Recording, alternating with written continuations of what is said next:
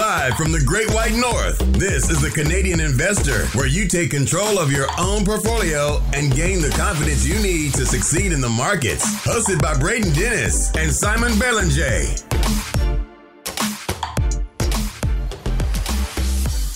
The Canadian Investor Podcast. Today is June 29th, 2022. My name is Braden Dennis, as always, joined by the majestic Simon Belanger. Today we're talking travel, man, and this was your idea, and I had an idea to do a deep-ish dive on Airbnb, so the stars have aligned. I think a lot of people just got travel on their mind just in general, so maybe that has something to do with it, but it should be a good one, my man, and we're noticing something very specific when I look at your charts in your segment here, is that there is a huge drop-off in revenue in 2020. It looks like the chart is, it looks like the data is broken. Yeah, exactly. The good old lockdowns, right? Exactly. All right, let's take it away. I guess nothing else really to preface here. Let's get right into travel. Yeah, the reason I got the idea, well, first of all, obviously we're in summer, so that's why it came to mind. But I think we were overdue because we talked a lot about travel when the pandemic started and what the impacts it had on companies like Air Canada. That's one of the ones we talked quite a bit for obvious reasons. You also talked about Vail Resorts quite a bit, mostly in our earnings, right? Looking at how it's going. But those are just two companies that may be good companies to keep an eye on to understand where the travel industry is at, but it's much wider than that. So I decided to look at 7 companies that are a bit different in terms of the travel industry, just to see how they're faring. Now, the companies in questions, one of them is one that you'll talk about a bit more in detail, Airbnb, take care, ABNB. So the returns since March 15, 2020 for all these companies, starting with Airbnb, it's minus 27%. Booking Holdings, ticker BKNG, returns of 64%. Cedar Fair, ticker FUN. Great ticker, by the way. Ticker FUN. That's real? That is real.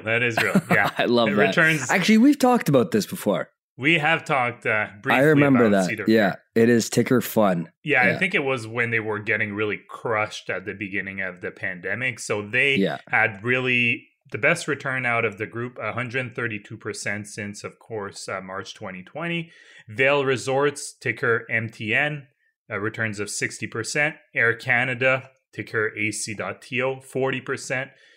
Carnival Cruises, ticker CCL, probably no surprise to you that it's down 11% since March of 2020. I'm actually surprised that it's only down 11%, I'll be honest here. And that's the only one that's down in this group too. Yeah, it is the only one. It's definitely Airbnb is down, but Airbnb would only be the return since its IPO in December of 2020, so I forgot to preface that. And then Marriott, ticker MAR, it's been up 88% since March of 2020. So we've overall, the returns, like you've just mentioned, it's been pretty good here for the travel industry since the pandemic started, and especially considering some of the recent pullback that we've had in the stock markets. Airbnb obviously is the worst performer, being down 27%, but I think personally it's a byproduct of the hype surrounding the Airbnb IPO and how growth stocks have been hammered, because Airbnb would definitely be in that category, and it's not necessarily a reflection of the business, but I will be interested in hearing what you have to say in your semi-deep dive of Airbnb. In terms of Air Canada, we've looked at Air Canada pretty frequently with their earnings release, and they're clearly still not back to their pre-pandemic levels. One of the positives for Air Canada is their air cargo segment that has been steadily increasing since the pandemic started. The same would go for Vail Resorts, which we talked about quite a bit during our earnings episode, so I won't touch on Air Canada and Vail Resorts all that much. I'll just do a quick overview of Airbnb because you'll be going to more detail on them. So let's start here with Marriott, again, ticker MAR. So Marriott, when we look at their revenues, they're still not back to what their pre-pandemic levels were. So looking at 2019, they're about 2/3 roughly, just looking at the chart that I pulled out from stratosphere.io. However, they have remained free cash flow positive during the pandemic on a full year basis and only had a small loss in 2020. So they really operated quite well. I was surprised to see that when I looked at their financials, to see that they remained free cash flow positive during the whole pandemic. I thought they would have been bleeding money for sure. And for those who are not familiar with Marriott as a business, they own more than 8,000 properties worldwide in 139 different countries. I think that combined with their Bonvoy loyalty program, which they launched in 2019, Marriott should do pretty well this year because it's really encouraging people to book directly with them, which allows them to get more revenue than a third party like a Booking Holdings, Expedia, whichever one you want to think about.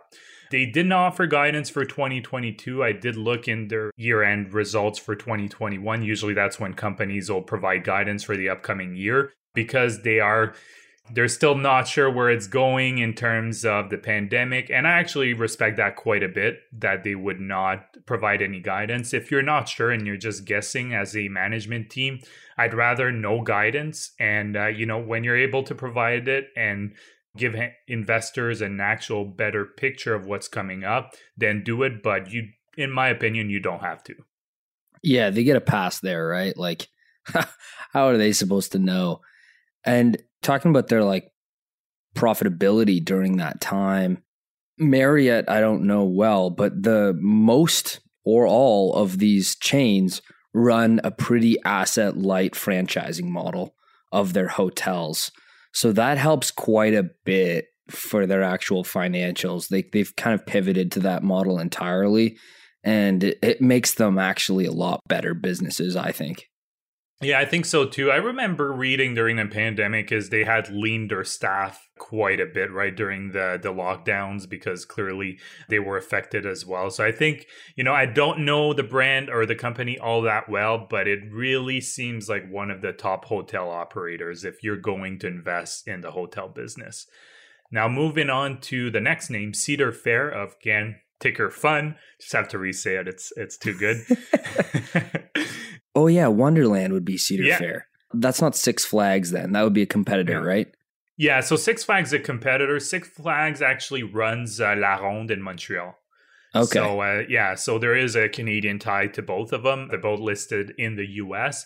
I wanted to take Cedar Fair. I could have taken Six Flags. I think it would have been pretty similar here, but clearly I wanted to pick businesses that are in the leisure and travel, but a bit different kind of segments, if you'd like, right, within the leisure and travel space. And more pure play too, because Disney, their parks is obviously a competitor too, but that doesn't give you a very clear picture given how diversified their business is.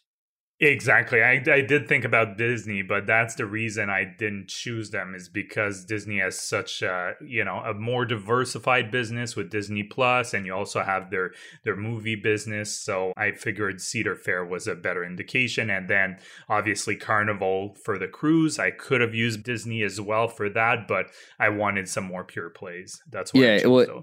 It's hard to say really too, right? Because you look at Disney, unless you break out the segments, but some segments were exploding, including the streaming services.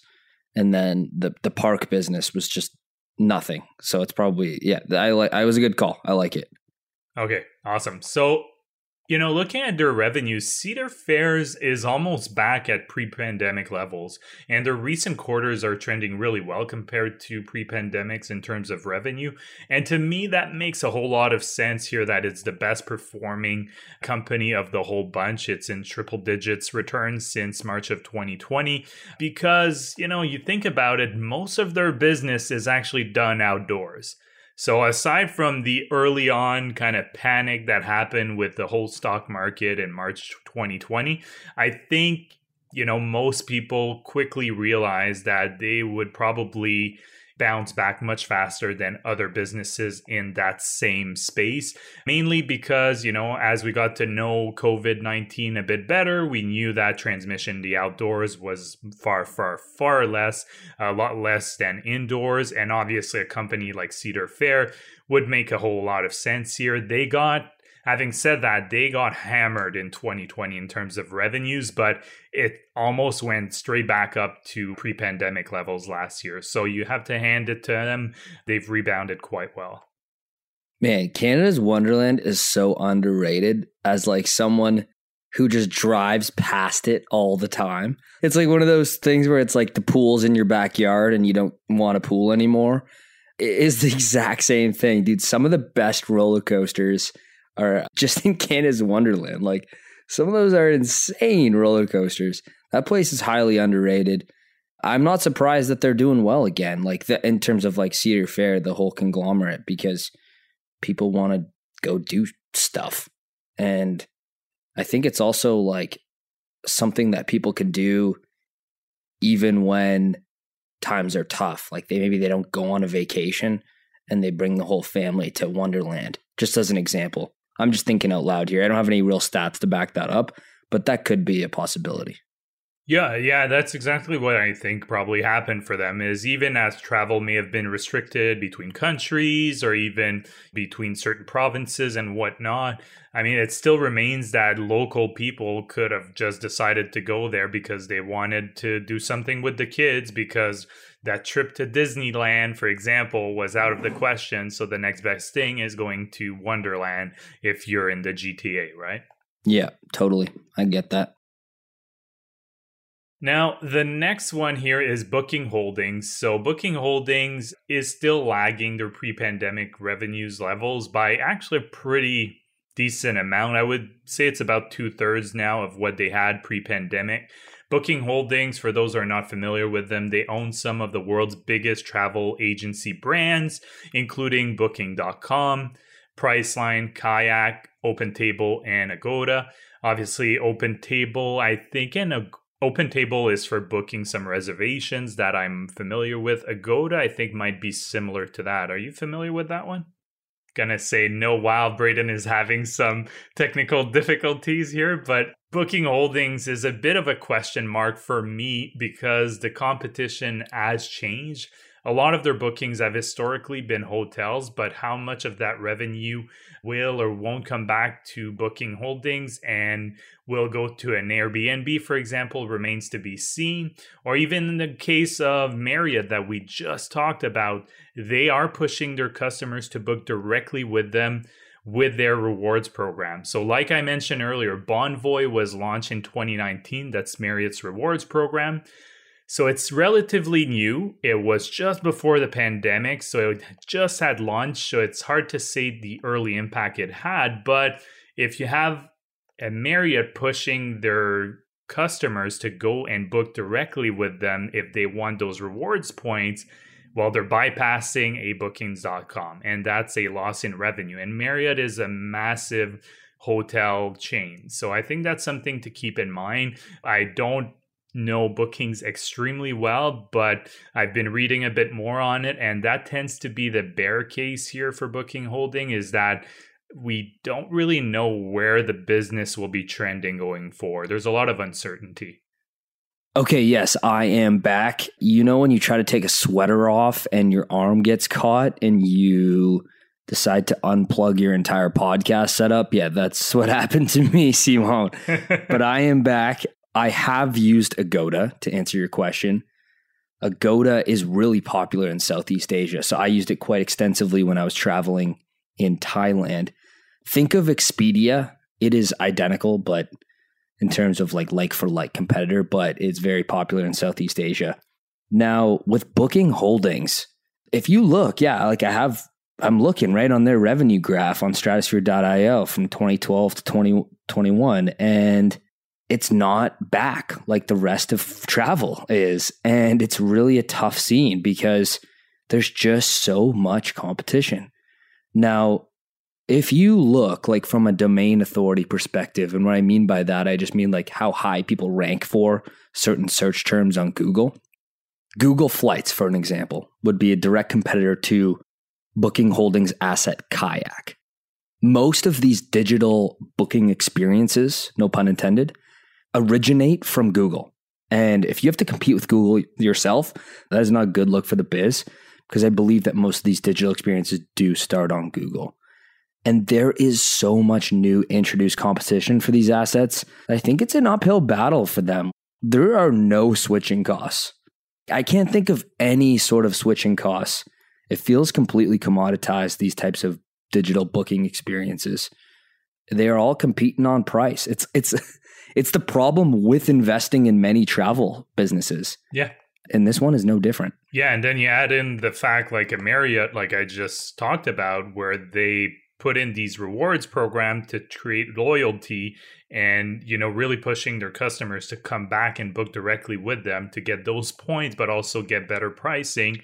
And especially as we see inflation ticked up, if people can get better pricing by booking directly with a Marriott or Hilton or whatever chain you're looking at, why wouldn't you do it? I know I've been looking whenever now we've been thinking of traveling. I always check if I book directly with Air Canada or directly with the hotel to see if I'll actually get a better price. If I do, I will go directly with them. Yeah, makes sense. Building loyalty in this business is everything.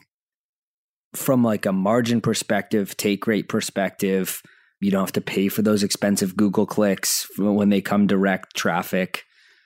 It's so important for the business from a unit economic perspective and actual like top line sales perspective, but it's hard. Yeah. It's really damn hard. It's really hard. It's not something I would have any sort of insight on how to do better. It's a tough business. Yeah. But at least at Marriott, they have the assets, right? It's not like a commodity like you just mentioned. So they are able to try and push that. Will it work? I don't know, but they actually have that option where I think it's not as sticky. I mean, whether I go to Bookings or Expedia, I don't really care, right? It's the one that will give me the best price. Yep, makes sense. Now, the next one, another one that's been hit really hard is Carnival Cruises. So this was clearly the hardest hit industry in the travel and leisure sector. They are about at 33% of their revenue compared to pre-pandemic levels. Their debt has tripled since the start of the pandemic. Honestly, it's hard to blame them here since they needed an infusion of capital to be able to stay afloat while their business was essentially shut down.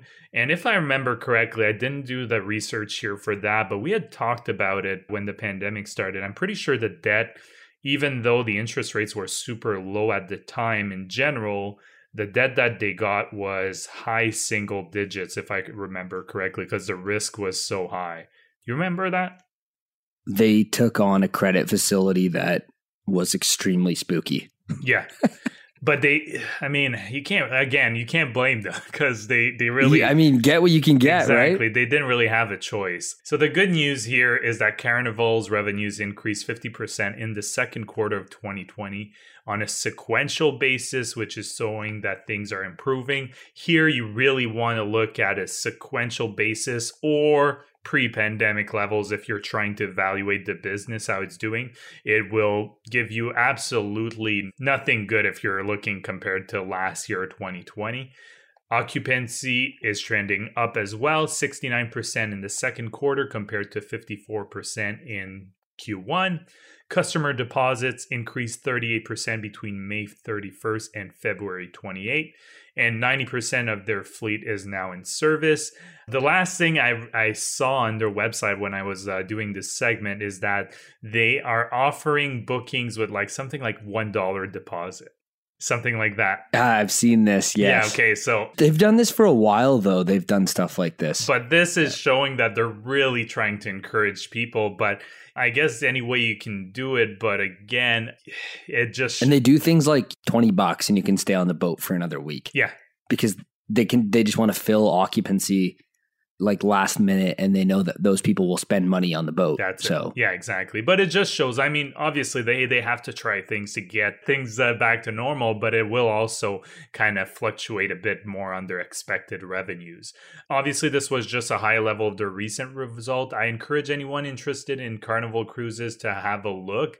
One of the things that jumps out is how the comparable year over year are completely useless. They had almost zero revenues, like I mentioned last year.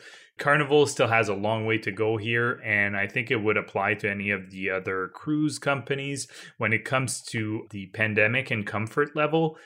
I think that's one thing, being on a ship people are still not to the same level when it comes to being around other people indoors. Some are very comfortable. I don't have any issues, but I know people that do, right? And this is clearly one where it's going to take a while, in my opinion, where the masses are really comfortable and really drives their revenue close to pre-pandemic level, because everyone's different. I know the mask mandates are no longer on, but there's still quite a few people that will wear masks. So you have to keep that in mind. Whereas some of the other travel and leisure plays, and I'm thinking here Cedar Fair, they don't have that issue, right? Most of their activities are outside, whereas you have a cruise company where, you know, you're on a boat with someone. Yes, there's a deck, you can go outside, but for the most part, you'll be spending time inside. So I think it's going to take some time here for them to see a pickup in their revenues again. Yeah, good point. And you and I have no real take on how people are acting here in 2022 from a perspective, mask, no mask. I know you and I don't really care at all, but many people do. And that's the way you got to think about the business, exactly. Right? Like, that's it. It's not if you or I care about if people are wearing masks or not. I personally wouldn't wear one for 1 second on a cruise ship, but that's just me. And a lot of people care about that stuff still. So yeah. You got to think of it as the business and an investor. Exactly. Like, and that's the reality, right? That's it. And the point was not saying like, you know, should you wear a mask or not? That was besides the point. And don't hear what... That's a venture we don't want to go down on this podcast. No, exactly. So don't hear what we're not saying is really from a business standpoint. The reality is some people are still not comfortable going on a cruise that would have been pre-pandemic. I think that was my main point. Right. Yeah. And I hear you, I know you, but just to really iterate how this affects the business because it's a goofy world. All right, shall we go to Airbnb? Yeah, let's do it. I have a semi-deep dive on Airbnb. We have a shallow dive. It's like a dive into like the pool where it says, don't dive. You're at the Marriott Hotel. It's like, don't dive. But you're like, I'm still going to dive. To the 6-foot pool. You might break your head, but it's fine. Okay, so I'll make the history of Airbnb quick because this startup story has become a little cliche and it's been talked about so much because it's so different and scrappy, but that's why it's a good story and that's why people talk about it a lot. So I'm going to talk about it now. Now, Brian Chesky, who is the current CEO of the business, and Joe Gebbia had the idea of putting air mattresses in their place for some extra cash because they were broke. They moved to SF, they moved to San Francisco to try to make the tech entrepreneur dream come alive. And SF is an expensive area, man. Like, I think Toronto's expensive. Hell no, SF's way more expensive. And they knew a conference was coming.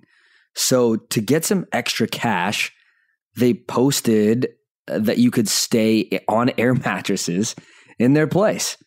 And they had two people go. They had two people stay there for $80 each, which seems like a lot. Like that seems like quite a bit of money, 2008 USD. But hotels in SF are hundreds of dollars, sometimes $1,000 plus near the convention center. Like this is not this is not a cheap place. And so there they were. They were live as airbedandbreakfast.com. which is such a long and shitty domain name, airbedandbreakfast.com, not called the company we know as Airbnb just yet.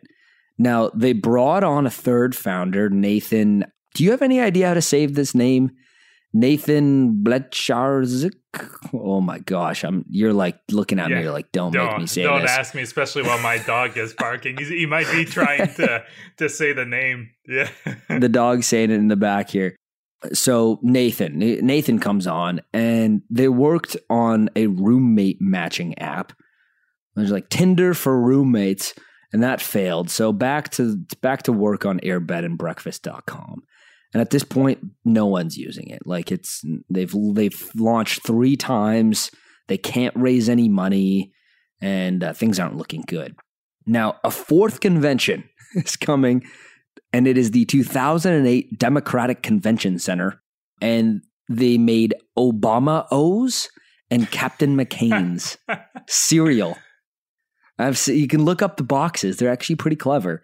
So for the Democratic convention, they made Obama O's and Captain McCain's cereal. Oh, yeah. Cereal. I guess McCain was running against Obama at that point, right? Yeah. Oh, wow. Yeah. That's a long time ago. Yeah. It's 2008, right? Yeah, yeah. And so they sold $30,000 worth of cereal boxes, like pure profit, to pay off the company credit card, get some more money to keep bootstrapping airbedandbreakfast.com. Now, this scrappy move, this scrappy do things that don't scale, figure it out mentality got the attention of Paul Graham. Do you know who Paul Graham is? No, I don't know. If you're not like in startup world, you probably don't know who he is. But if you are, everyone knows who he is. He's the founder of Y Combinator. And Y Combinator is the most well-known startup incubator in the world. They help startups go from 0 to 1 in Silicon Valley and help them get initial investment. And now they're around the whole world, but like everything out there, started in the Valley. I've heard Paul Graham talk about them and saying like they were just scrappy enough and they were just nuts enough. They were just insane enough to think that other people staying in other people's house, like people staying in strangers' homes, was like just insane enough that it might work. And so in 2009, they became Airbnb. They secured $600K from Sequoia Capital. And, you know, if you can get money from Sequoia, you're going to get some resources, not only to grow financially, but also like the right mentorship, the right people involved. Fast forward a bunch, you know, so I'm moving 2009 all the way to 2020. They IPO, the market cap hits like 100 billion at one point. Today, the market cap is 60 billion. So it's a big, big publicly traded company today. It was bigger, but everything tech got super priced up and Airbnb's slipping since then. Now I'm going to talk about the business a little bit now. Any comments here on this like hilariously ridiculous story and just insane enough that it might work type mentality? No, you reflected exactly what I mentioned when you were having a little bit of technical issues, and I gave a brief overview of Airbnb and why they were probably down 27% more than Carnival Cruises, because I think there was a lot of hype around their IPO in December of 2020, yep. And then you add that with the whole tech pullback that we're seeing right now. I mean, you know probably the business better than I do, but I don't think it's necessarily a reflection of the business. It's probably more a reflection of the current environment. Yeah, it's valuations, factors, and stuff like that. Yep, agreed.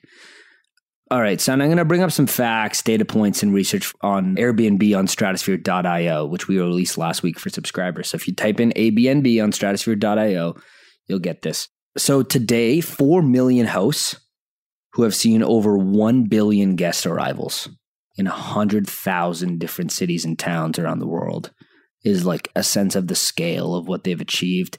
Trailing 12 months, they've had 338 million nights booked on the platform, which has finally surpassed that 2019 number in terms of nights booked. Gross booking volume, which I believe is their most important key performance indicator, or KPI, over the past trailing 12 months is 53 billion. For some context, that has 10x'd since 2014. Now, two really unique trends that we track on Stratosphere for Airbnb is average daily booking rate, which has increased significantly since 2019. I wonder if this normalizes, you know, in a recessionary environment, people have less money to spend on vacations, but this just means that like average night booked on the platform has been creeping up and up and up. I think that's hosts flexing pricing power. I think it's people have lots of excess cash. It's probably a bit of both. Now, competitive advantages. They have three main competitive advantages that I can think of right now, which is unique experiences. You can't get like a glamping or some cabin in the woods type experience from a hotel. Like it's just really... that's not an option. So if you want something unique, you go to Airbnb. And I say you go to Airbnb because they are the brand name. I don't care what kind of goodwill they throw on their balance sheet. I believe it, right? Like this is such a household name. It has become a verb. They have just the largest network, and that brings you to network effects. they just have so much inventory for travelers to choose from. And that network effect has created a really robust rating system and just a brand you can trust. Even though you could have a bad experience, doesn't necessarily mean you're going to go off the platform. In terms of competitors, Expedia has VRBO that has the most annoying commercials on TV I've ever seen, but they're the most formidable competitor. Do you know those stupid commercials you're watching hockey? And it's I've seen a few, but I haven't watched hockey all that much this playoff, just the last couple of games. But no Habs. Yeah, no Habs. No Habs, exactly. No hockey. No Habs, no hockey. But no, I'm definitely familiar with VRBO. And that's why I know they have slightly different business models when it comes to Expedia versus if we look at Booking Holdings. But that's why I would personally prefer Expedia, because it has VRBO within its brand. Yeah. And I believe it's the most formidable competitor, but it's not Airbnb from a brand perspective, from a mind share perspective. Now, opportunities. Moving forward, experiences is a secular trend. And that doesn't even necessarily mean getting on a flight and flying to Greece for some Mykonos drunk for 14 days experience. It can be driving an hour and a half to a really unique stay in an Airbnb. That is a secular trend that people are willing to spend money on. Now, another secular trend is people working from anywhere. It's not like work from home, it's work from anywhere. Say you do want to work from Greece, you can. And so they are noticing, and Brian always calls it out on the calls, which is people are living on Airbnb all around the world, and that is skewing in a major way the average nights stayed in a booking, because some people will just book for 3 months and be like, all right, I'm going to go live in Scottsdale, Arizona for 3 months, working golf every day. Or, for you're going to go out west and you're going to mountain bike every day and work from anywhere. This is happening. It's happening all over the place. I know people who live on Airbnb. I know several people who live on Airbnb. So yeah, I think that that's an interesting trend. And not only just from a business perspective, but just as like my own curiosity perspective. Now, last one, the company identified a $3 trillion total addressable market. Like over what time period? Like a year? Yeah, no. I hope not. Yeah. I know these TAMs get a bit ridiculous, but they do have a large TAM, total addressable market, which includes 1.8 trillion in short-term stays and 210 in long-term stays and another 1.4 in experiences. I don't know what that experiences segment means, but I believe the long-term stay and disrupting the longer-term rental market is totally in the realm of possibilities for Airbnb. There needs to be that network effects type platform that has just rentals for long-term stays in general, because right now it's pretty fragmented. Yeah, and I'm sure their TAM, they're really looking at gross volumes, right? That's right. Yeah, they're looking at GBV. Yeah. Exactly. Yeah, and I think this is a good thing just to put a kind of little asterisk here is when you ever look at companies and they have their total addressable markets, I always personally take that with a grain of salt, just because oftentimes the companies will be very generous in their total addressable market. Right. And it's also very difficult to identify for the most part. We can just go back to the whole cannabis space that we talked a bit recently. I think, the total addressable market was wide ranging from one expert or one company to another. So just keep that in mind. I always take that with a grain of salt. Yeah, guessing an illegal market, turning legal, it's just a guess. Yeah, that's a good point, right? And also a good point that it's gross booking volumes. So they would take a take rate of that. It would not be their top line revenue.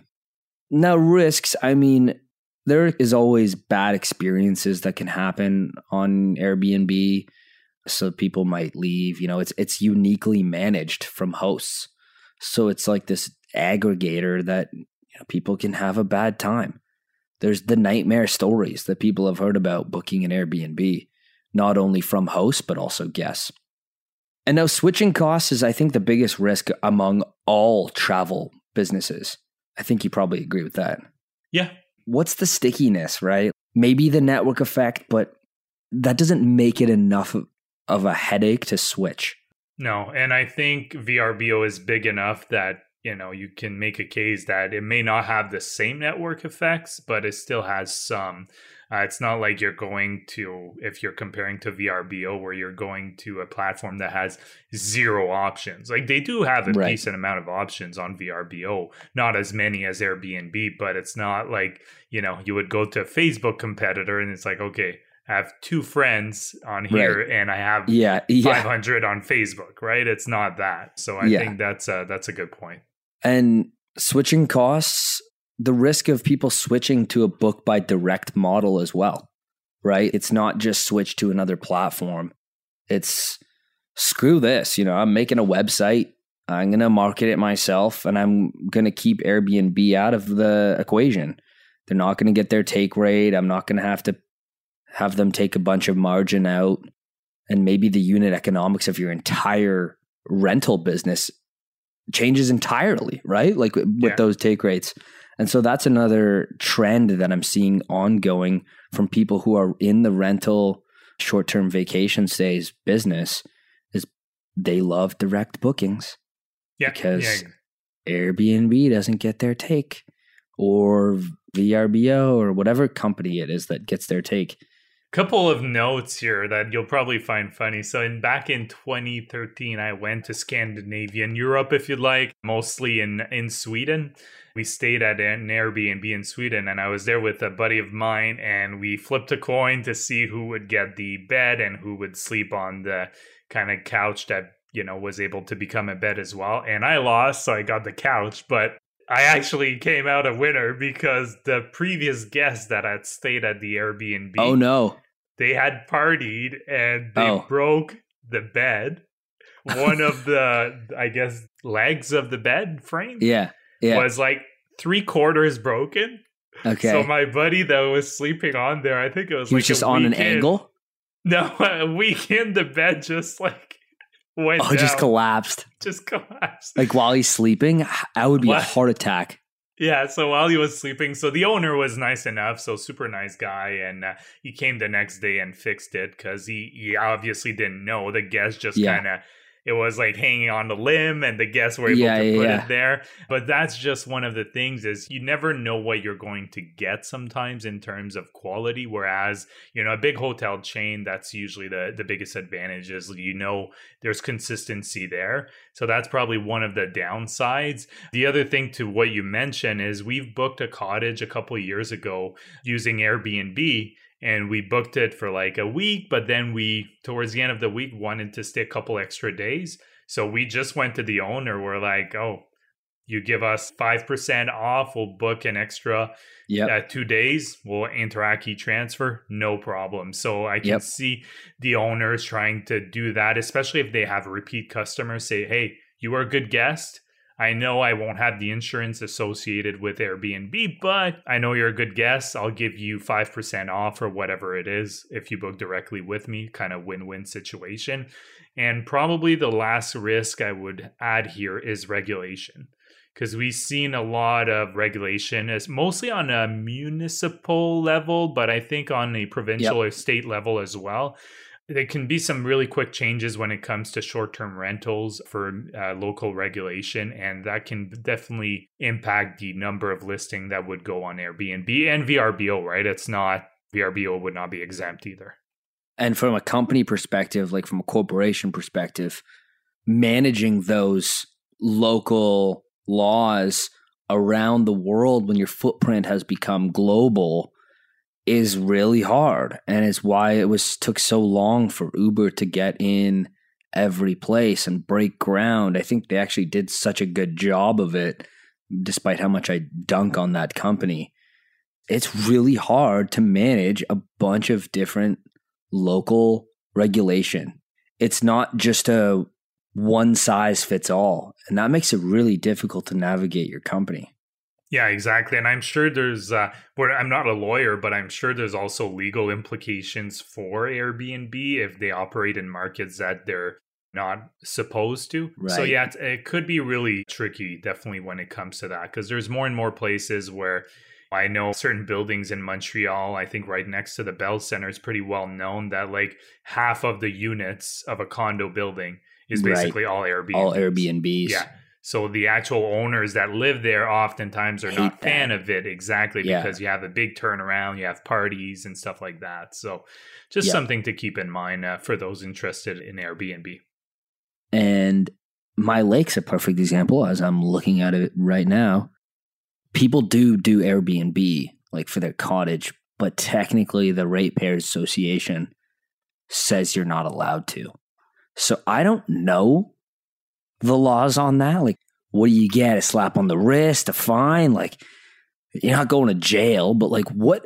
I have no idea what the implications are, but there's a perfect example of some small lake that says you can't do it here, but some people still do. But I know that a lot of people have stopped doing it because of it.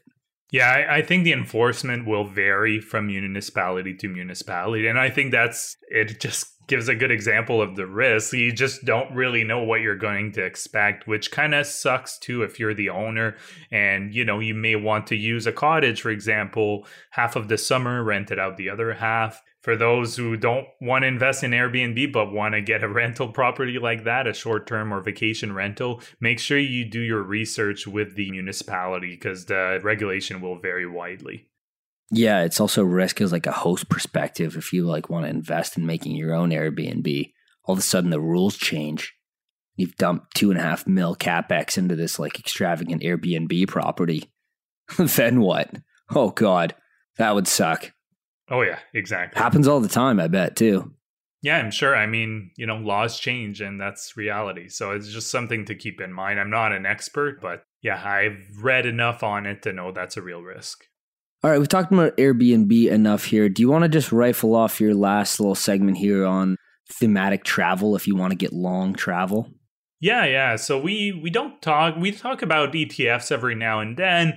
We do have definitely a bias that's favorable towards index, broad-based index ETFs.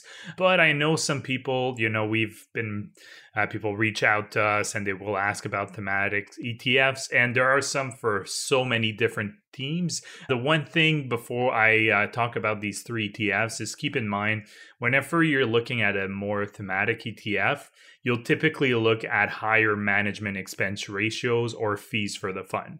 So you'll see the ones I'll talk about, they're higher than fees that you'd see with like a S&P 500 index fund, for example. It's not that they're necessarily high in context. You have to keep in mind that thematic ETF, there is just usually a bit more active management involved and higher fees. That's normal. I would still say, you know, you want to probably avoid, if that's something that interests you, anything above 70 basis points, I would probably stay away from. And there is one here that's above that amount, but I wanted to provide a few options.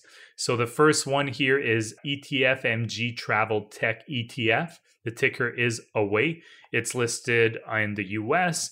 And this one has its top 10 holding. It's interesting. You have a pretty good wide variety, and it's really focused on technology, travel related. So you have names like Airbnb, Uber, Booking Holdings, Expedia, TripAdvisor, some of the other names I'm not super familiar with, but it just gives you that exposure to more the technology aspect. The management expense ratio is not low, but it is interesting for someone who may not have sufficient funds to invest in even the top names of this company. And I think that's where thematic ETFs become very attractive, is when someone has smaller sums of money and it gives them the option to get exposure to a wider theme without having to buy each individual company, which could take them years if they only have smaller funds. Yeah, that's a good point. I'm surprised Live Nation's not in that. And I know it's not necessarily travel pure play because like concerts can be local as well, but it just seems like something so experience driven, and it's a tech company. I'm just surprised. I thought it would be in there. Yeah, no, that's a good point. I'm a bit surprised too now that you mention it. The next one is Defiance Cruise ETF, ticker Cruise, CRUZ. This one has a management expense ratio of 45 basis points. And this one is definitely different. It's a travel reopening trade type of deal that they say on their fun facts. It invests in cruise lines, airlines, and hotels. So if that's what you're looking for, this is the thematic ETF for you. Some of the names pretty obvious: Norwegian Cruise Line, Royal Caribbean, Carnival, Marriott, Hilton, Delta Airlines, Southwest, Intercontinental, United Airlines, and American Airlines. So this is definitely a play. You don't want lockdowns to happen again because this one is going to be affected the most. But if you're looking to get exposure to kind of that theme, it could be interesting. And then the last one here, Harvest Travel and Leisure Index ETF. This is the only one that's listed in Toronto, has a management expense ratio of 67 basis points. And this one, I think, is the one that I like the most in terms of diversity of holdings. So it really gives you a nice exposure to travel and leisure as a whole. It's not as specific as either the tech one or the hotel, airlines, and cruises. So this one, the top 10 holdings: Airbnb at 10%, Booking Holdings at 10% as well, Marriott, Hilton, Southwest Airlines, Delta Airlines, Caesar Entertainment, one that we haven't seen in the other ones, Expedia Group, Carnival, and Royal Caribbean Cruises. So it gives you, I think, some good mix of kind of tech play. You know, you have some cruises in there, some airlines. Again, really, if you're looking to get exposure, I'm not saying go ahead and buy these. It's just some example of ETFs for those looking to bet on the travel and leisure sector. Something to consider here. Obviously, always your due diligence whenever you look at stocks to invest in or even ETFs. Just make sure that you know what you invest in. But there's some interesting ones here. Again, no Live Nation, which is very surprising. Yeah, this one I'm surprised it's not in there. Maybe it is in there and it's just not in the top 10. Not in the top 10. Yeah. Yeah. And usually these things are like somewhat correlated to market cap. And so because Live Nation is not a small company either, right? It would be the biggest one on this entire list in terms of market cap, right? LYV, I think, is the ticker. 20 billion. No, I don't. Oh, it's only 20 billion market cap. Yeah, but still. Airbnb is definitely bigger. But the top 10 holdings here, for those wondering, it's 63% of their portfolio. So these make up 2/3 pretty much of the portfolio. So this is what will give you the most exposure. Yeah. Yeah, no, it's weird because monopoly on Ticketmaster, which is like monopoly. Sorry, they own Ticketmaster, which is monopoly on concerts, all major sports leagues.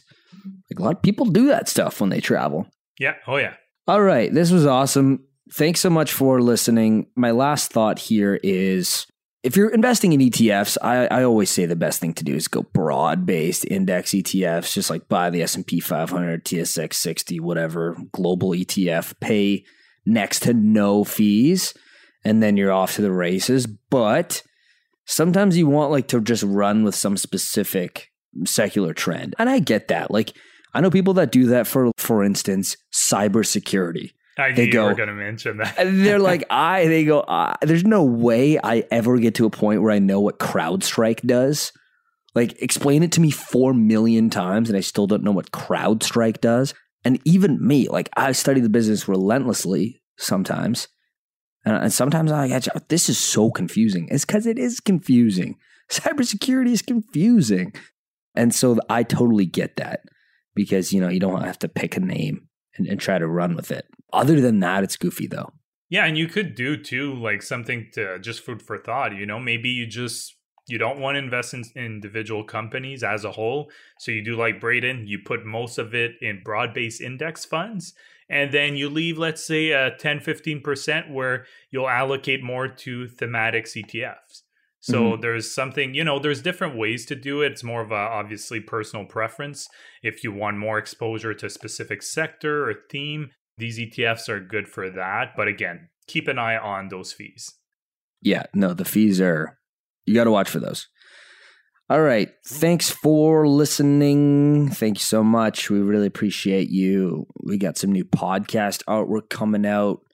you'll see a version of our faces. I think it looks quite like you. I don't know. I'm not sold on if it looks like you have like a huge bottom lip for some reason. Like it's like twice the size of a normal humans. Yeah, it was kind of funny before. So we got some new artwork done, but there was a bit of rework that we asked. And originally our lips looked like we had lipstick on. Like deep red lipstick on. Yeah. Oh, God. The first run, I looked very tanned. Yeah. Yeah, you did. Like I tan well in the summer and I'm like, I've got some color going right now, but I'm white. Like, and it looked like you dyed your eyebrows black. Unmistakably a white guy. Dude. Remember your eyebrows looked like they were dyed black. Oh, yeah. Yeah. So we've made some changes. It's not perfect, but we're at a point where we're happy with it now. A couple fun little revisions, to say the least. But I appreciate listening to the podcast. We've got some exciting news coming as well. Check out stratosphere.io. It is the all-in-one data platform for researching stocks. I've been just grinding on it lately. I hope you check it out. It is stratosphere.io. Go ahead, leave the show a review too as well. We don't ask that often for reviews, especially if you're on Apple Podcasts, because that's where the reviews really come in. Apple Podcasts. If you're on that, leave us a nice review. Really appreciate you. Episodes are Mondays and Thursdays. We'll see you in a few days. Take care. Bye-bye. The Canadian Investor Podcast should not be taken as investment or financial advice. Braden and Simon may own securities or assets mentioned on this podcast. Always make sure to do your own research and due diligence before making investment or financial decisions.